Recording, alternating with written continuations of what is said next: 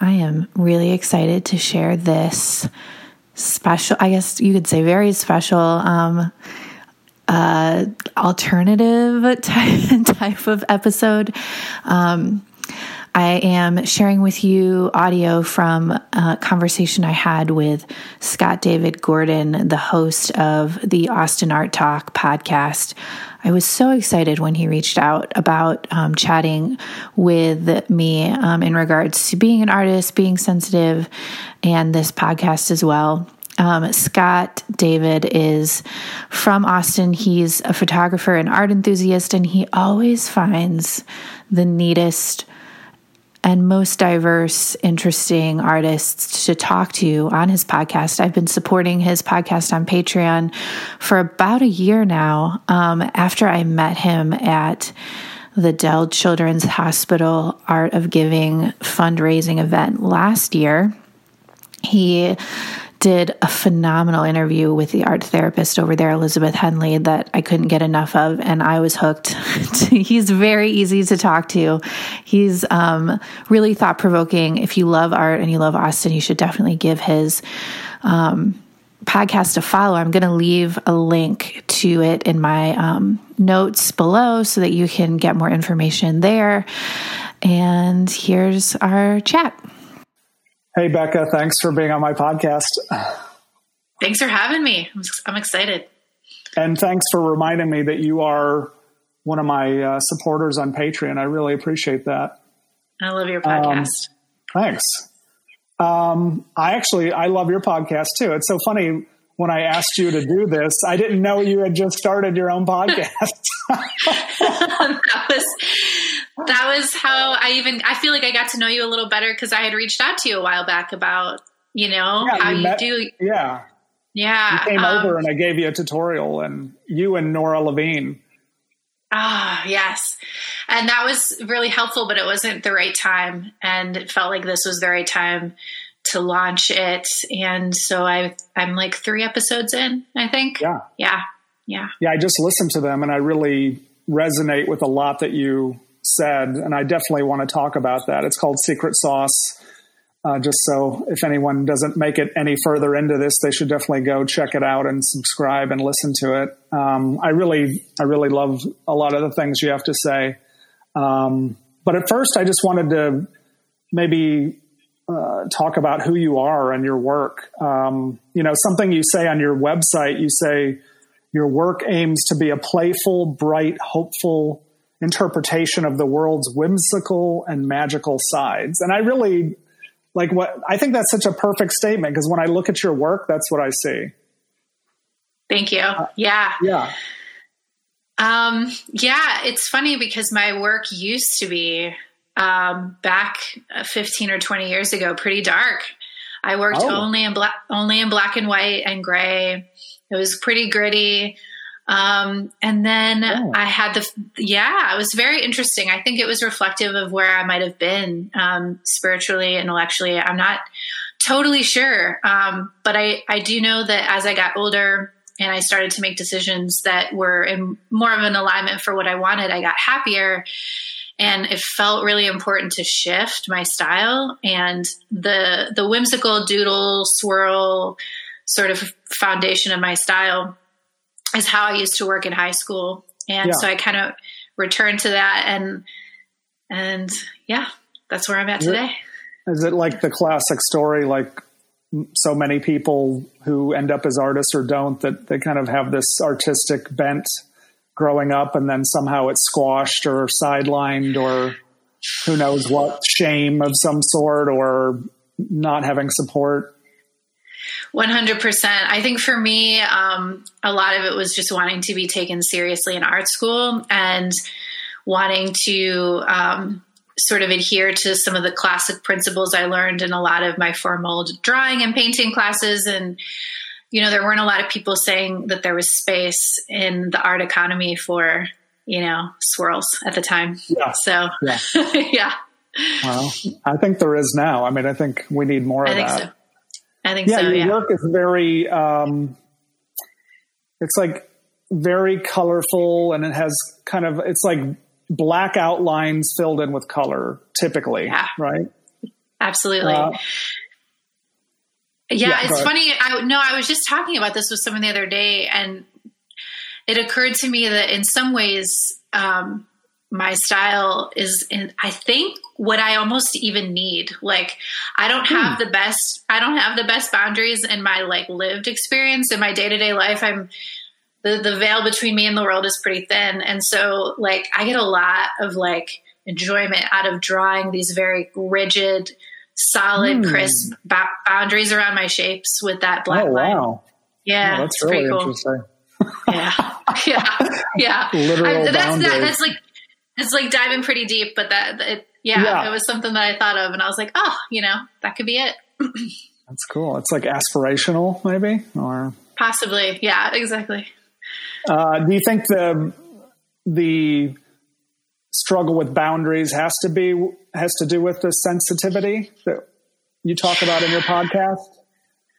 Yeah, I mean, I think for for me it does. I I just recorded another episode today, and I was um, talking a little bit about how sensitivity is probably very different for everybody. But for me, um, there's definitely a connection to boundaries for sure. Yeah. I just, I think, I, but I think for a lot of artists, they tend to feel a lot, even if if boundaries isn't part of it.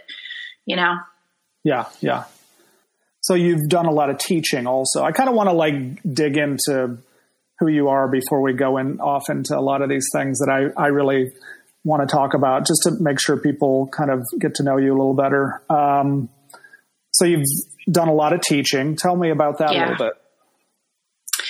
I so teaching. Oh my goodness. I started off in graphic design in my undergrad and um, was had this whole plan that I was going to become a designer. I moved to New York City and then one semester in I was just drowning. I was miserable and I hated it. And um, hmm. my my advisor suggested that I um, try out art education, and I was I balked at it at the, at the time. I thought, oh, you know, this is where you push all of the designers that can't hack it, you know. but but I yeah.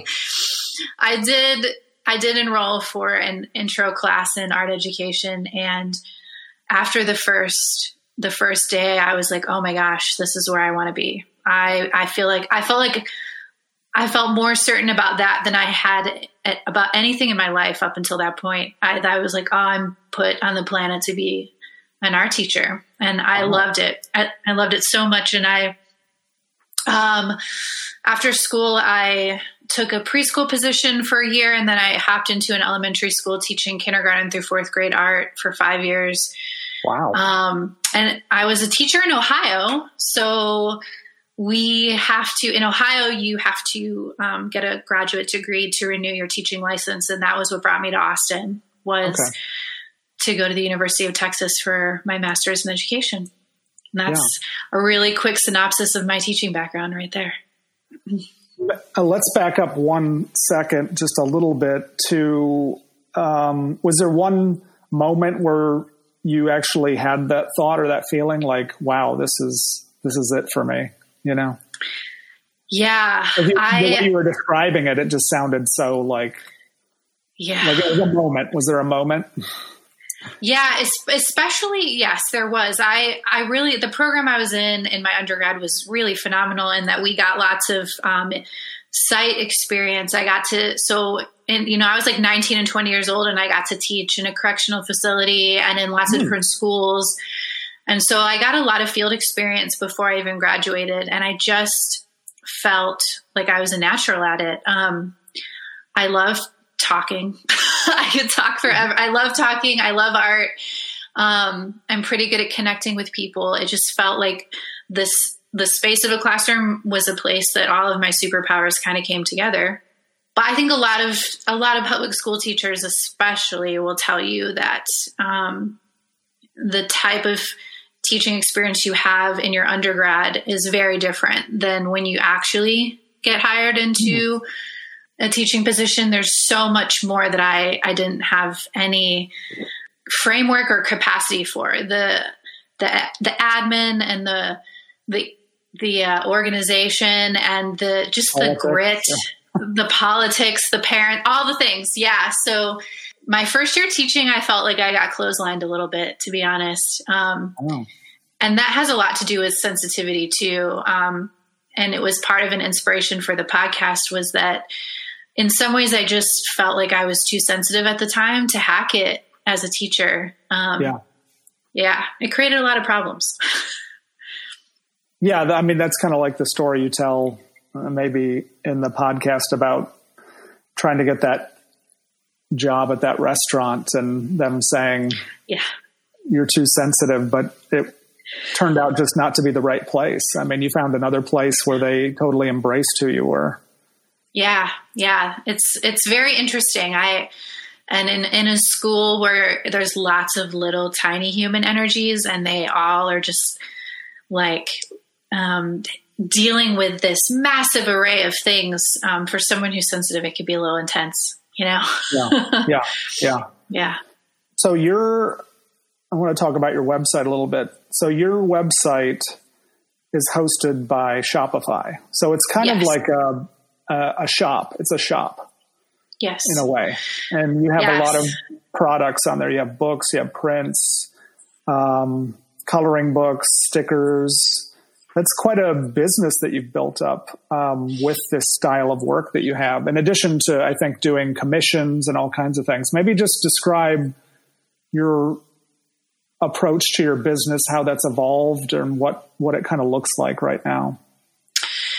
Yeah. So my business could be sort of summed up by saying that in the early years, I just didn't know. Um, I didn't know anything about business. And so I figured that I could just throw a bunch of stuff against the wall and see what would stick. Yeah. And I wasn't expecting for everything to stick. and I oh, didn't. yeah, yeah. So I ended up with this business model that was pretty unsustainable um, in the early years because I had these like very three defined revenue streams of doing freelance and doing murals and design work I was self publishing coloring books and doing coloring books for organizations also. And then I also had a, a, wholesale business selling products on my website, selling to retailers. And then I was teaching. So, hmm. um, and I didn't realize because I you know, I, I, was a fish out of water being um, a teacher and an artist trying to figure out business. I didn't realize how unusual that is. Usually people like pick one or maybe two things to do like that. Yeah. Um, and so it was pretty challenging until I finally had the um, courage to hire somebody that, oh, wow. Okay. To, man- to manage that on my own. But, um, that's probably the short story of how I ended up with such a diverse business. And in some ways, now I'm really grateful for that because obviously we're in this very unique economic time and I'm weathering it, I think, better than I would have if I had been more singularly focused. So I'm, I'm feeling pretty grateful for that. Yeah. It's like having three or four legs on your stool or something. It's like yeah. if you lose one, yeah. it still still stays standing. Exactly. Um, were what were there any resources in particular that you used to learn about business, or was just like the School of Hard Knocks, or what? School of Hard Knocks. I think actually I've said this before, but I feel like school teachers that that do it for a decent amount of time could start a business because being a hmm. school teacher is really similar to running a business only teachers are doing it all with like 30 kids in the room like okay. running running a business and, and being a school teacher are very similar. Um, so, I, and I didn't realize that when I started out, but I, I pretty quickly discovered that all of the things that I had learned as a teacher really applied as far as like organizing my time, creating systems of management, um, finances, purchasing, all that. Um, mm. And then I just kind of um, patchwork together knowledge as I went. Uh, my husband is an engineer and he's really analytical and he's been indispensable in his wisdom with me. Like he's a huge part of how I I navigated a lot of uncertainty, especially in the early years. Um, and I also think I just was lucky to like I really didn't have a clue how little I knew. In in certain ways I I knew a lot, but in other ways I knew so little and I just didn't realize it. And so the ignorance kind of made me brave. Yeah, yeah, you know? Yeah. You didn't know what the rules were, so you're just like, oh, okay, I'll just do all this stuff. Yeah. Um, tell me about Lemon House. What's that all about? Lemon House is also this really organic, beautiful thing that just emerged seemingly on its own. Um, so Lemon House is a female maker collective. Um, there's three three of us. We have our workspaces there, but we also use it to have community events and backyard dinners. And um, Allie Ali Lanyas of um, Stampworthy Goods is, in most ways, I think, the brainchild of Lemon House. She came to me with this idea that she wanted to have a working space, um, but that she had just noticed that there was this sort of trend among working spaces, especially in Austin, where it suddenly became like really Instagrammable and stressful, and like everyone's looking for sponsors and everyone's trying to be seen, and there was a ton of pressure. And yeah. she had this vision for a place that was completely no pressure, that people could come and kick off their shoes and just be normal, and that there would be very little stress around um, of be, of being seen and being seen in this polished, perfect way. And I hmm. instantly fell in love with her for that because, um, you know, that was that's weirdly something that's made me feel a little bit out of the art scene in Austin is that I um, don't spend a whole lot of time on um, a lot of those things. And so Lemon House has just become a place where, I mean, you can go on our Instagram now. We post very rarely. It's just like a very chill, lovely um, studio space where it's kind of, it makes me think of Cheers. Like it's a place everyone wants to go and be themselves. And, yeah. you know, yeah. But it, so you needed a place to go outside of your home to work. Is that is that the point of it? Yeah, for me that was for me that was important. I think some people, especially some creative people, love working at home, um, and I did too for maybe the first six months of doing it, um, and then after a couple of years, I noticed I would like turn the corner onto our street for after I'd been out and I would feel just like the butterflies in your stomach that you associate with work, you know? Mm. And it I hmm. realized, mm. oh man, like my home is not relaxing anymore. My home is like a stress place because it's where I do my work. And that was when I started to seriously look at other places. But I think it's just a personal decision, you know? Yeah. And you guys are doing a uh, something called process over product series. You're going to have, I guess, potentially, depending on how the world goes, right? uh, seven seven artists teaching seven different types of media over seven months. That's uh, it's a pretty cool uh, idea. I think you were saying I was reading that you were. It's really about just having fun and not worrying about the product, right? Yeah, I yes, I happen to know some amazing artists and teachers in Austin, and um, so I curated this group of teachers that are really process focused in their own style and teaching. So the focus is on just I mean, process based making sounds like really technical and fancy, but really it's how we all made stuff when we were four. Like, you don't make stuff when you're four to like sell it or to win an award or even to have people like it. You just love the feeling of paint on paper. And yeah. that feeling quickly kind of goes away. Um, but it's not gone. It's just dormant. And so I want to do a series that kind of reactivated that dormant sort of very natural inclination that we all have when we're making stuff. Yeah. Um, but we will see. Like you said, there's uh, we've had to push back the April session, and I'm hoping that May will kick it off. We'll see. Yeah. How do you activate yeah. that for yourself? Because I'm sure there's probably. Do you feel pressure to be producing all the time, or do you have commissions and all kinds of things? That's such a good question. When do you yeah. play? so I um, definitely started to burn out um, last year, and I had completely stopped making my own stuff. You were you were right. I was not playing at all. I was just doing art for clients, and um, I happened to read the book Rest um, for mm. people feeling like they're grinding and it's unsustainable. They should check that book out. It was really fascinating. And one of the takeaways I took from that book was how many creative um, influential people in history have um, cultivated really like really special um, creative mornings, like waking up at like 4 a.m.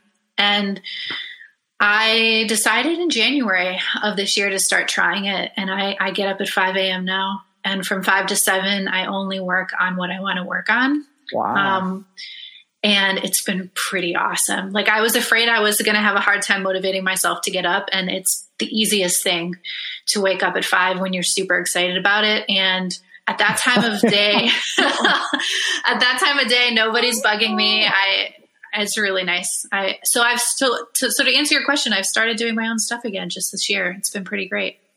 Nice. Yeah. And what does that look like, or how does it feel different than doing your other work? Because obviously, uh, the, the the main body of work that you do started from play of some sort. I'm assuming, right? I mean, it had to be. It was an experiment coming out of your previous style.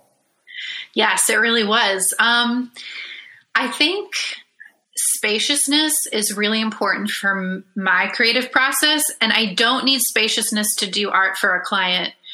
But um, you know, there's this like sort of idea in pre-enlightenment thinking with like the Greeks and Romans that artists weren't the vessel, right? That they didn't make stuff, that they actually just brought stuff through them from another realm. Um, mm-hmm. I love that idea. I don't know if everybody is down with that, but for me, um, the type of art that I find most rewarding is when there's a lot of space, um, energetic space. I don't even mean schedule space, but just like energetic space to like do whatever is going on in my brain. Um, and so when I started carving out this time, it was weird. I just suddenly started looking at the world again in, in a way that wasn't about, oh, is this going to sell? is this going to. Is it a product? Are, yeah. Are people going to engage with this on Instagram? You know, um, it was. Right. Is the client um, going to like this or. Yeah, exactly. Yeah. So wow. I'm in, I'm in the middle of a series right now um, of drawings of Big Bend um, that are pretty whimsical and I don't know if they'll sell and I don't care. I'm having a lot of fun with them. So sweet. Yeah. So this idea of like maybe elaborate a little bit more on that idea of like being a conduit or somehow kind of like funneling some energy or inspiration from somewhere else. I mean, have, how deeply have you thought into like the physics of that or the spirituality of that, you know? Yeah. You know, there's like I mean, if you ask artists, I think all of them have experiences with it. Um, I have some stories that I've told on my Instagram about brushing up against something that just feels downright supernatural. Um, I tell this story about doing a commission when I was a school teacher. Um, one of my colleagues, she was a first grade teacher, and her father had just passed away. And she was, you know, kind of sad because he passed away before she could get any photos with him and her two kids. Mm. And so she had asked if like I could um, my style was very realistic at the time and she asked if I could, you know, reproduce a drawing of the three of them together. And so yeah, I was like 25 or 26 at the time. I was living in this little attic apartment in Akron, Ohio, and I was working on this thing one night and and I spent like 15 minutes trying to get his eyes just right, you know, and all of a sudden just felt very strongly that he was there that he was hmm. he was with he was with me and i'd never had ever had experience like that before um, people wow. will tell you i'm i'm pretty i'm pretty hippie you know in some ways but um, it was definitely not something that i was expecting to happen and i, I remember kind of like setting my pencil down and just saying if if you're here like i said this in my head but you know i was like if you're here maybe you could give me a sign so that i know and and and it was bizarre. I had this picture of pennies just like pop into my head. And I was so overwhelmed by the whole thing, I had to stop drawing for the night. And I ended up going yeah. in the next, yeah. um, so I, I, went in the next day and I muscled up the courage to, to tell the teacher, um, you know, this thing happened, and um, and she started to cry, and she said, "Oh, you won't believe this, but um, my dad used to keep a penny jar by the front door when I was a kid because I didn't like telling him when I was upset. And um, every time I was upset, I would just stick a penny in the jar, and then he would know to come find me and talk to me. And she's wow. like, "So I'm certain." Yeah, it would. So I mean, you can look at that story a million different ways. A skeptic might say there's a ton of explanations for that, but I'm not really interested in convincing people. I just know what my experience is, and I think a lot of artists have similar stories to that. You know? Yeah, that's cool. When you were telling me that, the hair on my neck stood up a little bit. It was like, whoa, that's cool. wow. But that, I mean, that idea, like people that read fantasy fiction and stuff have heard, like um, the Greeks called it a daemon. You know, that mm-hmm. and, and artists artists in ancient Greek talked very openly about the relationship they had with their daemon. That it was like a, an intimate relationship where they the, their daemon helped them make their work, and so um, this idea that there's some spiritual help making things isn't new. It's very it's very old and and pretty beautiful. I think. Yeah. Yeah. I'd like to think that I have some help or someone's looking out for me or pushing things along if I'm open to it. That sounds nice. Yeah. Yeah. I could use yeah. that. So I guess this time you're taking in the morning would potentially answer a question that I got from somewhere when I was reading about you. What would you do if no one paid you? I guess that's you would draw, right? Yeah. Yeah, I would. I I would do so many things, but drawing is definitely one of them. I I've never um I've always had a hard time like focusing. Coming up with things to do has never been a challenge for me. But drawing yeah. is definitely one of them. Yeah. Yeah. Yeah. Yeah. yeah, I love the idea of having a creative practice every day, and it's something that I haven't allowed myself to do quite yet. But uh, that's definitely something I think that would be very valuable to have a little bit of creativity every day. Um, yeah. I'm looking forward to that. Um, another question that I think I pulled out of uh, it was probably your website or your blog. What can we authentically bring forward? Does that sound familiar? Maybe elaborate on that. Yeah. Oh my goodness. I'm very intrigued by that question right now because um, I've I think I've gotten to a place in my life where I feel confident enough in my business and my work to start to share the things that I really want to share. Um, the things that if somebody didn't like them, I'd be sad. Like uh, it was easy to put the coloring books and the stickers and the prints into the world um, because I wasn't, you know, concerned about how they were received. But there are things that I've started doing, like the podcast, that I do care.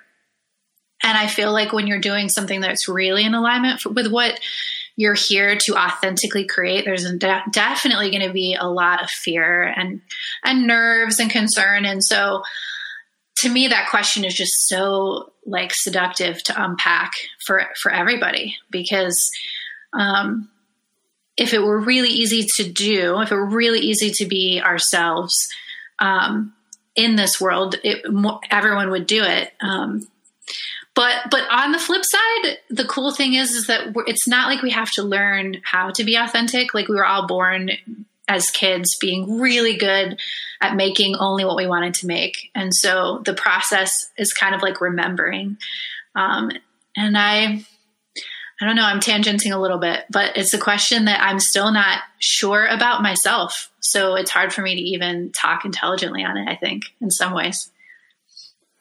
Well, yeah, I mean, I think that this is one of the biggest questions for me right now is trying to figure out how to be more authentic um, and figure out what my life could look like um, if I was more authentic. Um, definitely, it's a it's definitely something that I'm focused on a lot. Um, and I, I almost imagine that people could go their whole lives without really even getting that close to that. I don't know, you know, I, I think so. I, I think so. I actually saw a James Baldwin passage today about that. And he was kind of, and I'm, I wouldn't be able to paraphrase it really well, but he was kind of saying we, we shouldn't even want everybody to try to do that. Like that, that's not, not hmm. even a thing that, and I thought that was an interesting way of looking at it. But yeah, I don't know. Like we were talking about this a, a little bit earlier before the interview, and I was thinking like, um, it's for me doing what other people wanted me to do and prioritizing other people's vision for my life almost became invisible. I, you know, when you do something long enough as a kid, you don't even know you're doing it anymore. Yeah. So, yeah, it's almost like this process of unlearning or something. Yeah. And that's yeah, I, I, like you. Yeah. No, no, go ahead. Yeah. no, I think I'm definitely, I think we all, yeah, we're born uh, fairly pure, and then we get kind of uh, skewed, and then we have to kind of unlearn a lot of stuff. And uh, I think that I especially now struggle a lot with being, I think, too focused on what people, how people see, perceive me, and and yeah, trying to figure out like who am I really without trying to um, appear to be good or thoughtful or giving or a great guy or funny or a great interviewer or whatever. You know, it's like I do feel like there is a level for me of effort put into creating who I am in the face of the world. But I really feel like it would be much more interesting if I could just not care and just really just be whoever I am. I don't know. I'm still trying to figure all that out. Yeah, it is. It's Oh my gosh. I mean, I'm going to resist the urge to just like open a 20 cans of worms on that. There's so much to yeah. talk about in this in this topic, but um, for for me, it's such an adventure to like approach some of the questions that you were just positing, and I I'm surprised more people don't don't take it on. But you know, I don't. I think there's a lot of privilege attached to being able to take on some of those big life questions too, and I'm grateful that I have been able to um, really like learn some pretty cool things um, in my life around being myself because um, I know not everyone is afforded that. Yeah. Actually, I just yeah. remembered there was one point in particular I was going to say about that is like, I think that I, I think that in a way I grew up feeling like I wasn't okay just being myself.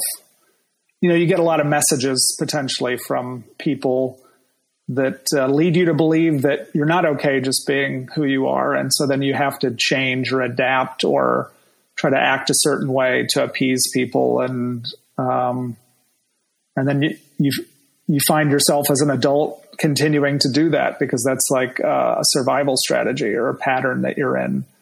Um, but I really want to get into, I feel like we could talk the rest of the time about um, this whole thing about being sensitive because I feel like I'm I'm a sensitive person and you know I, I hadn't quite ever heard anybody talk about it the way you did I think in your second episode where you could actually reframe it as a strength instead of a liability. And you know, I'm still trying to wrap my head around that because I feel like, especially for a man, uh, in a lot of relate and a lot of my romantic relationships, I feel like being too sensitive has been kind of a liability. I mean, I'm sure there's like it's so complex to try to figure to parse all that apart, but you know, I definitely feel like for men, it's hard to be, you know, try to balance being masculine with being sensitive. Like men don't cry and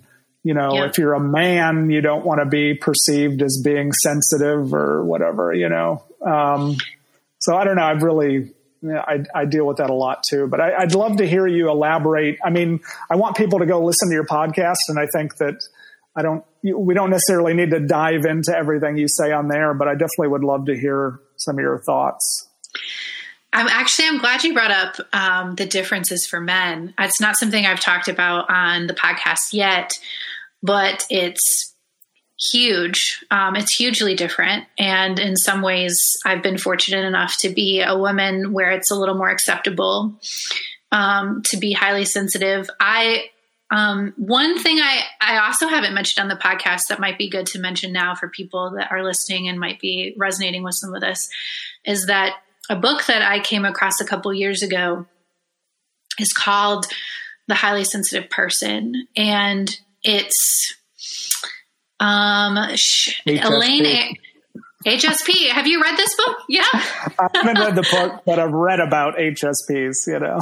Yeah, yeah, it's uh, it's yes, it's HSPs literally, and I won't go into it. If you're if people are interested, they could check it out. But one of the things that was kind of cool was that you know Elaine Aron is a Harvard researcher that discovered that there's a physiological component to being sensitive. That about 18% of the population has a, a genetic variant that makes their depth of processing like three to five times more than than the other 85% of people. Or, or hmm. that's not that's not the right math, but close. Yeah. And um and the the challenge is if you're in this minority, um, it's very likely that you had parents that weren't sensitive. And so your whole childhood you felt weird. And not because your parents even might have been bad, it's just because they had no idea how to relate to the way that you process things.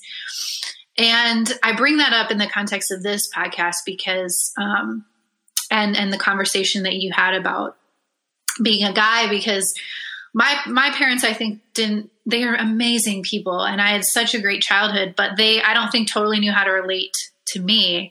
And when I met my now husband Jason um, he's really sensitive too. But the thing that was so fascinating about him and Elaine Aron, the author of the highly sensitive person talks about this um, he, he was raised by two sensitive parents. And he was huh. just so he was he's like i'm sensitive. Like i don't even he has no shame no stress wrapped up in his sensitivity. And in some ways therefore he doesn't because he's not pushed around by any negative feelings around his sensitivity he just comes across as incredibly confident. And being in a relationship with him and then getting married to him really showed me that confidence and sensitivity um, can really exist together because prior to that i just felt so victimized by by my sensitivity. And hmm. so it's been an interesting journey to say the least.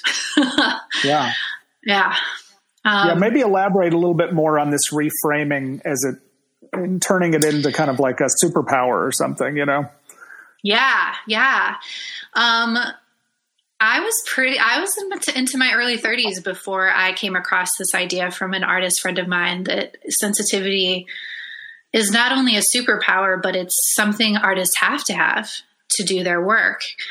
Um, and it was revolutionary for me to think that that's how we, like, artists don't just make pretty things, they feel under the surface of the world and under the surface of people and places and environments. And they get lots of information there and they reflect on it and they create from it um, in service to others. And there's this very energetic spiritual sort of soul work going on. Um, so for me I, I suddenly had this new narrative this new story about how sensitivity functioned um, because prior to that, it just felt like a, a, a, terrible weakness and something that I needed to fix and something that yeah. I needed to like overcome in my life. Um, yeah. So, uh, like an impediment to relationships and to, in, to interacting with people in the world, like a total impediment, right? Yeah, absolutely. And so, anyway, I, I, I, wanted to expound on that di- idea in the podcast because, um, and I, I, tell this story briefly in the second episode, but I think it's cool to share here that um, I got a chance to go home a couple years ago, and um, the youth group I was in as a kid, we opened this time capsule that I had made when I was 12 years old, and there was a recording inside of us talking about where we thought we would be in 25 years. And my husband was with me, and we were listening and it really drove home just how far I've come. That I was so, I was so traumatized by my sensitivity, and it was painful to even listen to twelve year old me talk. And I I think that was when I first started thinking I want to share some of this stuff because I I don't think I realized how far I had come um, from being that painfully sensitive to owning a business and feeling pretty great in my skin. And um, so in some ways secret sauce is about sharing the things that just really helped me in the past couple of decades.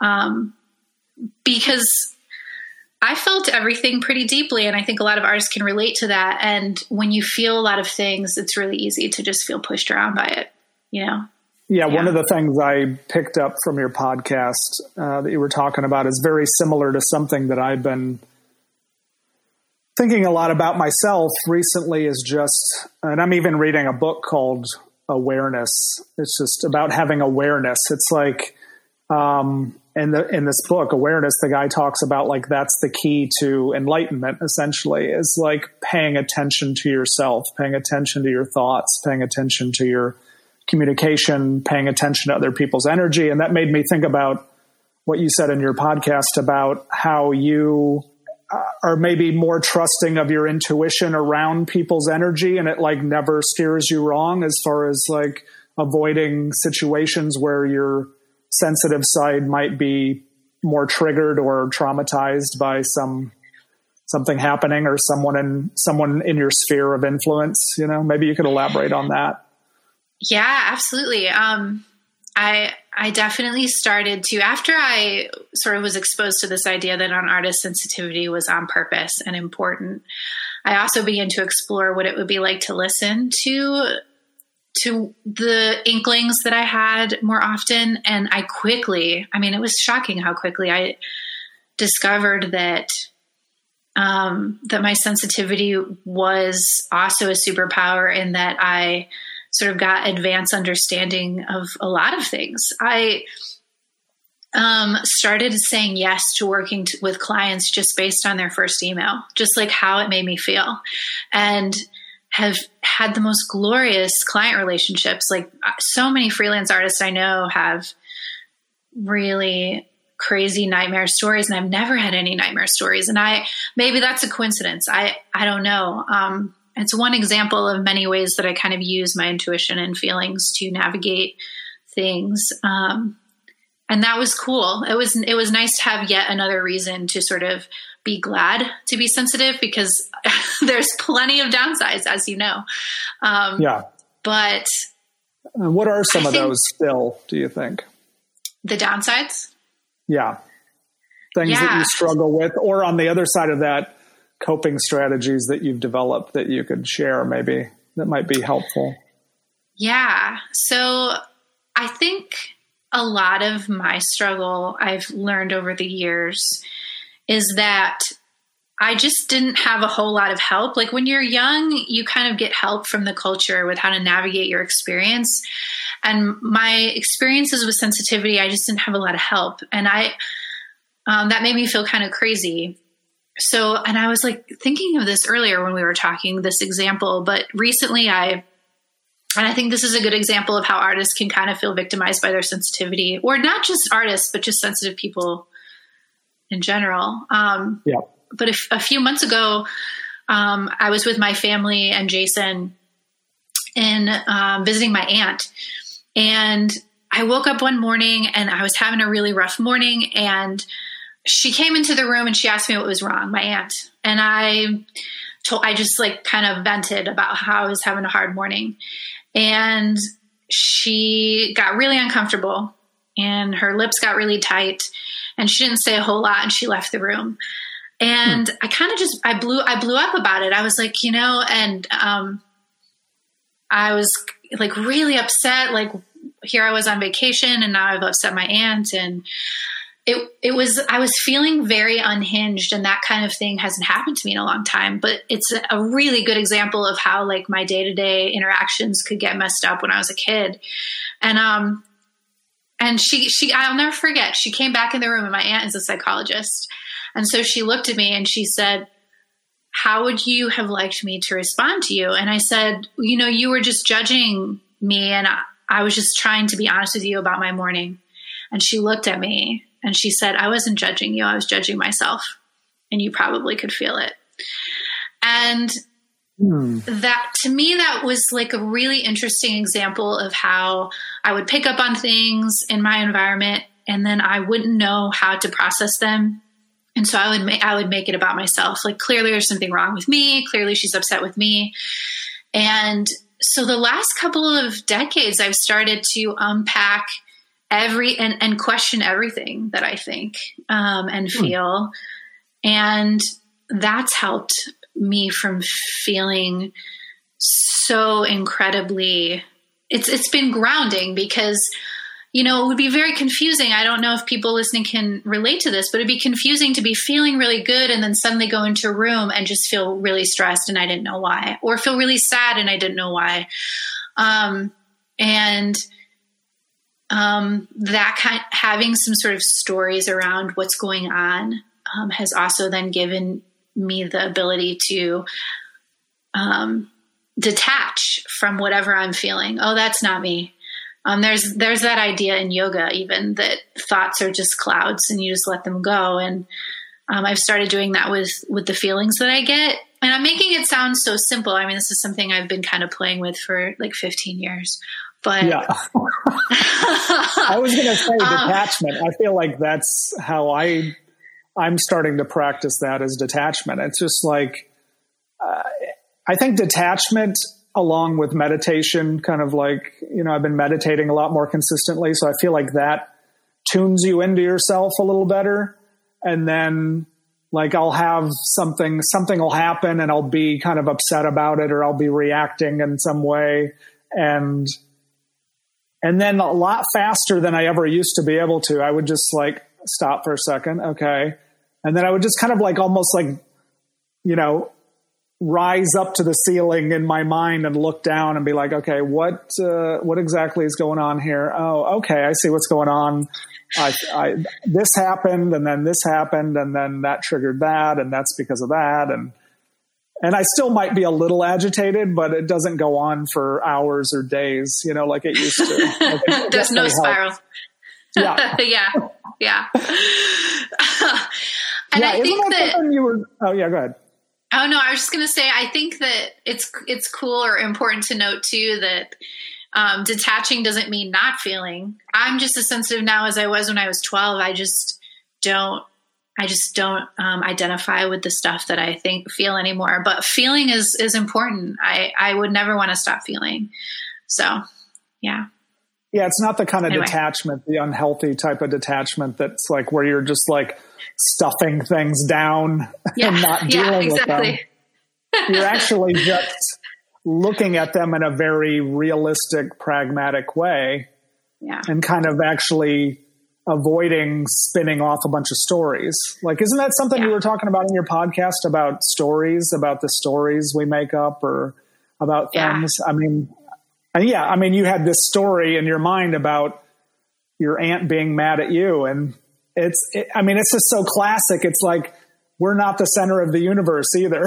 You know, know that's another thing you have to keep, keep in mind. Like everything isn't about us. Yes. Yes and actually i think that's it can be really when you're sensitive and when you're an artist it's really easy to fall into that space of thinking it's all about you for sure. Yeah yeah.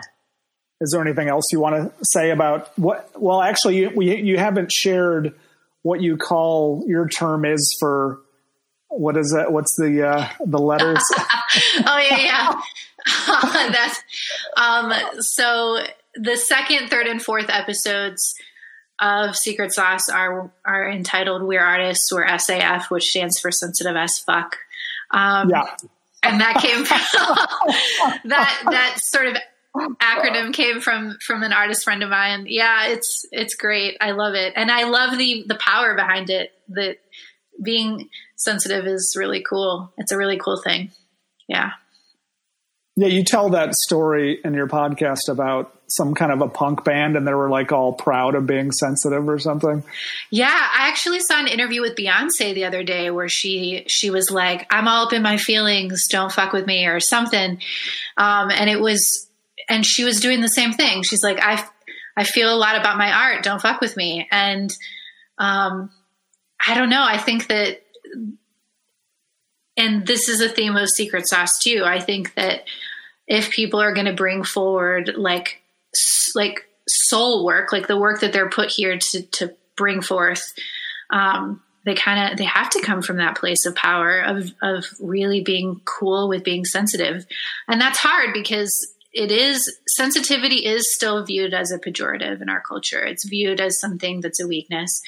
Um, but I think a lot of really awesome artists have kind of have kind of negotiated a new story. And I love story because story to me is really creative and it's an art tool. for the for the ways that we create our lives. And if we tell new stories, we can have a new life. Um, which is why most of the podcasts are episodes are stories because I really didn't want to come across as preachy or giving advice. Um, yeah. Yeah. yeah. Yeah, you're really clear about that. Yeah, that's that's the thing about stories that uh, I was thinking about too. That you might have mentioned is these stories that we have about ourselves.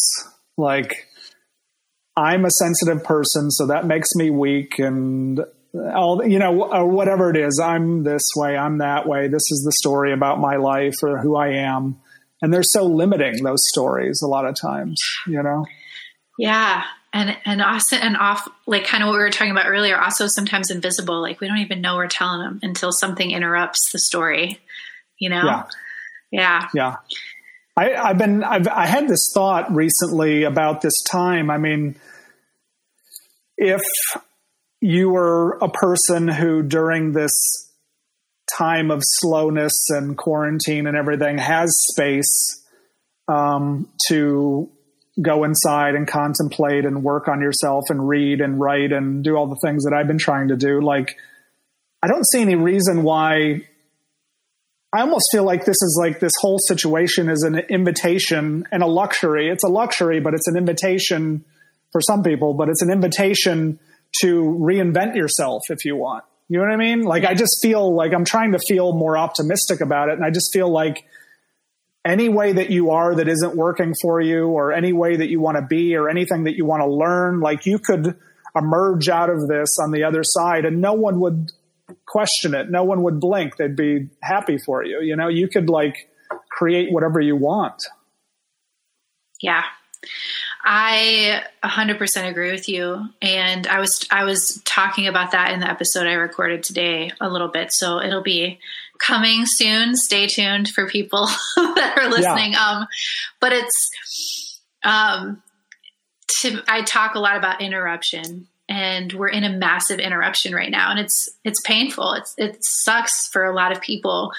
but business as usual has screeched to a halt. And like you're saying, there's all of this space to make new stuff. And you're totally right. Like nobody is going to blink an eye if people emerged from the other side of this completely changed and different. I think it would be weird if if people didn't um, yeah. create create something new during this time.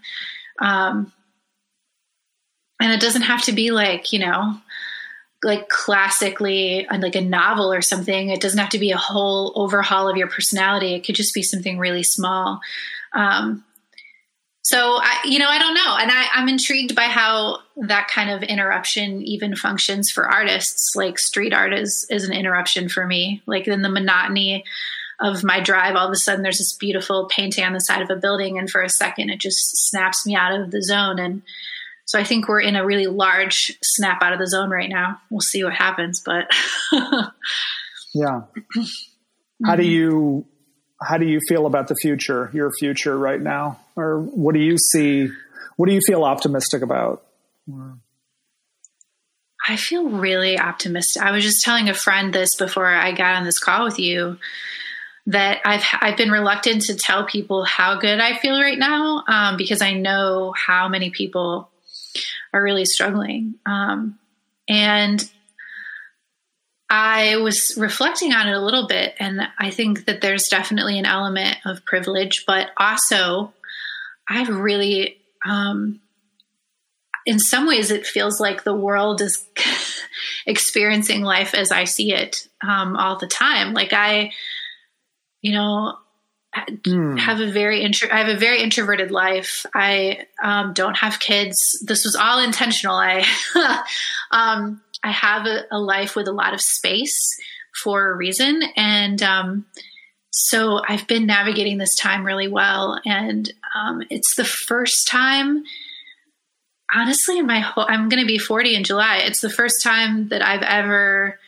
in all those years, really felt like I could like fit with the world. Like I, like this quarantine weirdly feels natural and I, I I feel like that's a very limiting thing to say, but um, and I don't mean natural out in everyday life, but but here, social distancing in the house, um, with all of my business as usual grinding to a halt, like my wholesale business is pretty much, you know, stopped. Uh, I just, I'm loving it. I, um, and I know it's not going to be that way forever. Um, but I, I love, I, I know I'm tangenting, but I was just like really, really reflecting on this earlier of how nice it is to go out and have people be so desperate for communication that they smile, like perfect strangers smile at you. and, um, everybody is slowing down and everybody is, ch- has to chill out. And, the roads are clear and the parks are full of people. Like in some ways, the world has gotten crazier, and in other ways, the world is so awesome for a sensitive person. Yeah. so that's where I'm at. Yeah. Yeah. I get that. I have to say, on a side note, I've done a lot of podcasts. Well, not a lot, but a, a decent number to have a frame of reference. And you're really easy to do podcasts with. And there's probably oh. something to be said about yeah, like I don't know. I just other sensitive people are easy to to talk to. you know, I'm yeah. Not gonna, not gonna just like barrel over you. yeah, or they're all about the the bottom line and yeah.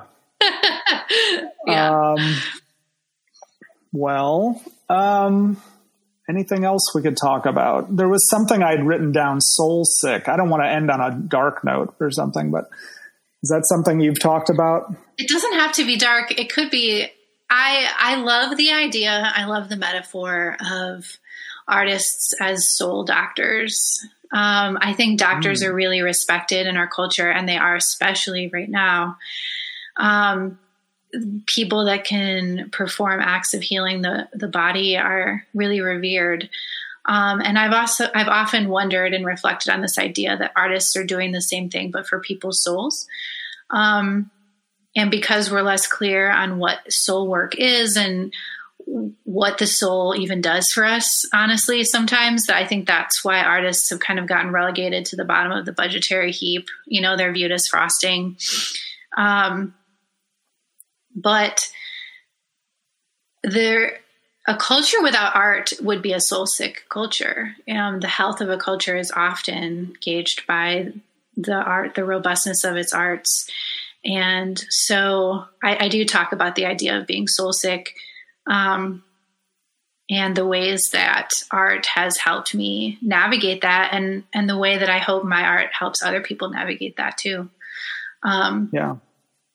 Yeah. Yeah. There's this really beautiful story that the Boston Conservatory of Music director told about the day after 9 11 when he first stepped out of his apartment in Manhattan. And he said the first thing he heard was tons and tons and tons of music, people just out on the streets singing and playing instruments. And he, and I, I think there's something to be said for people's first responses are to make things when they're when they're really sad.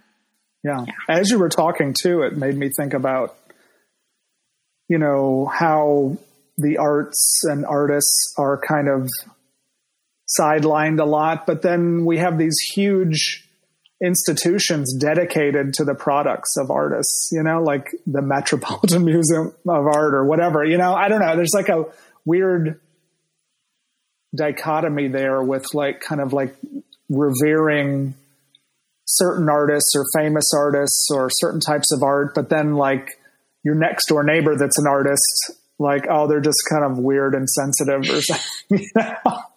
I don't know. Yeah. No, I think there's definitely some interesting delineations when capitalism and, and the market economy get involved. Um, but you bring up an awesome point. Like, I think more than than in other past eras, the arts are very supported um, right now, or at least relative to you know 100 years ago. But yeah. maybe that's, I'm not a history major, so maybe I'm wrong. Don't quote me on that. Yeah, I'm not either. So I won't uh, hold you to that. Um, maybe we could finish just, if you could just share a little bit um, about something that sounded really uplifting and positive to me is this mindfulness coloring book that you did. I mean, there was one in particular that I read about that it was just like some of the sample pages just seemed so it was like educational, but it's about kind of raising children or adults awareness of just kind of like um, a, a, better way of being or thinking. Like maybe oh, share yeah. about that. That was that was actually one of the coolest projects I've done in my career so far. Um, I got to partner with James Butler. He is a fascinating human. He works for Austin Independent School District. He used to be a preschool teacher. Um, and he piloted a curriculum doing meditation with his kids. And it got um, enough attention that he won Teacher of the Year um, a few years back. And the superintendent reached out to him about making a position just for him to help teachers district wide incorporate meditation into their classes as well as the social emotional learning standards. Um, which is sort of this educational model to help kids manage their feelings and talk about their feelings. And we got connected through a mutual friend, and he he expressed an interest to make a coloring book to go along with his curriculum. And so we worked on this sort of 75 page little mini pocket coloring book for kids. Um, and each page talks about a different um, social emotional topic like compassion or um, courage. Um, and it was really interesting to illustrate such abstract co- concepts um, and also really fun. And it was this really neat opportunity to sort of meld together my teaching heart and my artist heart and my my mindfulness heart. Wow. Um, so that that book is available at Free Spirit Publishing. If anyone listening to it goes to their website, they can pick up a copy. Yeah. Is there any, are there any uh, specific uh, subjects or pages or phrases out of that book that kind of stand out that kind of like really resonated with you? Like part of this emotional, uh, as you were saying, whatever the, the, the name of the program is, I was like thinking Mr. Rogers would be proud, right? That's like, oh. he, he pioneered a lot of that, right? He did. He's one of my heroes. Um, it's so sweet that you brought that up. Um, yeah, I, I mean, there were pages and I remember images in the book. Like I remember